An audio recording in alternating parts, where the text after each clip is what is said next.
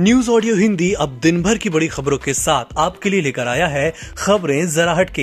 हर रविवार सुबह आठ बजे जहाँ आपको मिलेंगी पूरे हफ़्ते की ऐसी खबरें जो हैं जरा हटके। So please tune in to your favourite listening platform and follow news audio Hindi तो चलिए शुरू करते हैं। आम लोगों के लिए तो YouTube ने रोज़गार देने के लिए क्रांति ला दी, लेकिन क्या आपको पता है, भारत सरकार में केंद्रीय सड़क एवं परिवहन मंत्री नितिन गडकरी भी हर महीने YouTube के ज़रिए लाखों रुपए कमाते हैं।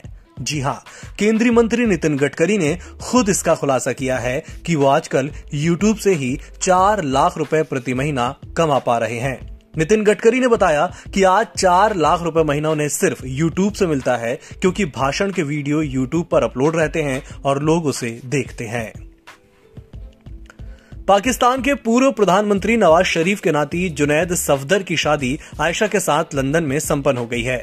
ये शादी अगस्त महीने में हुई थी, लेकिन शादी की तस्वीरें और वीडियो इन दिनों सोशल मीडिया पर खूब वायरल हो रहे हैं। उनकी शादी में जुनैद ने बॉलीवुड सॉन्ग भी गाया, जिसका वीडियो अब वायरल हो रहा है। लेकिन खबर जरा हटके ये है कि शादी में दुल्हन बनी आयशा ने सभ्य सांची का डिज़ाइन किया हुआ लहंगा पहना था, जिसकी कीमत तीन करोड़ रुपए बताई जा रही है। वहीं इस शादी में शामिल होने आए गेस्ट के लिए जो डिनर रखा गया था, वह साढ़े तीन लाख रुपए प्रति प्लेट का था।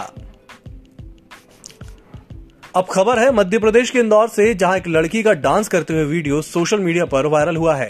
शहर के व्यस्त चौराहों में से एक रसोमा चौराहे पर श्रेया कालरा नाम की मॉडल चौराहे पर आकर रेड सिग्नल पर अचानक डांस करने लगी, जिससे चौराहे पर खड़े लोग काफ़ी चौंक गए। हालाँकि रेड लाइन के दौरान ही श्रेया ने यह डांस किया और उसने अपने सोशल मीडिया पर लोगों से मास्क पहनने की अपील करते हुए इस डांस को किया है। हालाँकि मॉडल के ऊपर केस दर्ज कर दिया गया है।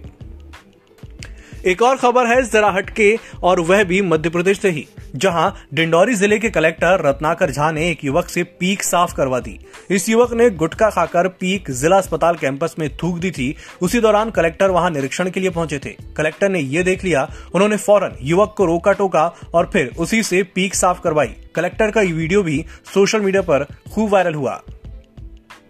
बिहार के कटिहार में दो स्कूली बच्चों के बैंक अकाउंट में अचानक 960 करोड़ रुपए आ गए। इतनी बड़ी धनराशि अकाउंट में आने से छात्रों के साथ बैंक अधिकारी भी हैरान हो गए।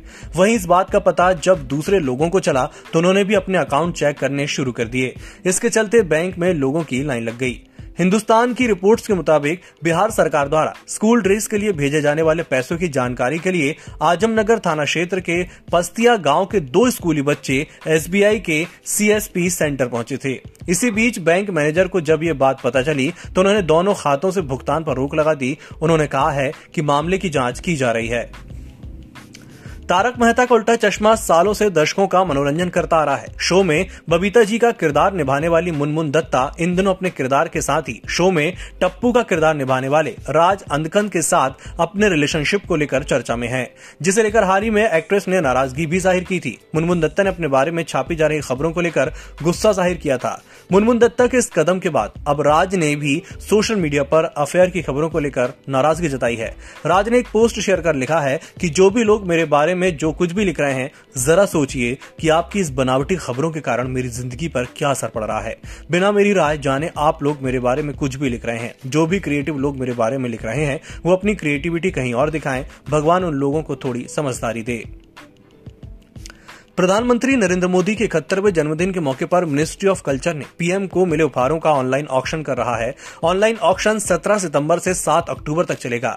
इस ऑक्शन में करीब 1300 आइटम्स हैं। उनमें से एक Olympic gold medallist Neeraj Chopra का जेवलिन भी शामिल है, जिसका बेस प्राइस एक करोड़ रुपए रखा गया है। टोक्यो पैरालंपिक में सिल्वर मेडल जीतने वाले सुहास एलवाई के रैकेट की बोली दस करोड़ तक लग चुकी है। वहीं इनमें और भी बहुत से मोमेंटो होंगे, जो प्रधानमंत्री ने पिछले दो सालों में महत्वपूर्ण कार्यों के दौरान हासिल किए हैं। पर क्या आपको पता है कि ऑक्शन से मिलने वाली राशि का सरकार क्या करेगी? इस ई ऑक्शन से मिलने वाली राशि को सरकार नमामि गंगे मिशन के लिए दान कर देगी। असम के तेजपुर शहर में शॉर्ट्स पहनकर एंट्रेंस देने पहुँची छात्रा को परीक्षा देने के लिए अपने पैरों पर पर्दा लपेटना पड़ा। छात्रा ने इसे अपने जीवन का सबसे अपमानजनक वाक्य बताते हुए राज्य के शिक्षा मंत्री को शिकायत देने की बात कही है। छात्रा का कहना है कि उसे कॉलेज में प्रवेश करते समय किसी ने नहीं रोका, लेकिन परीक्षा देने से पहले वहाँ तैनात निरीक्षक ने उनके कपड़ों पर आपत्ति जताई थी।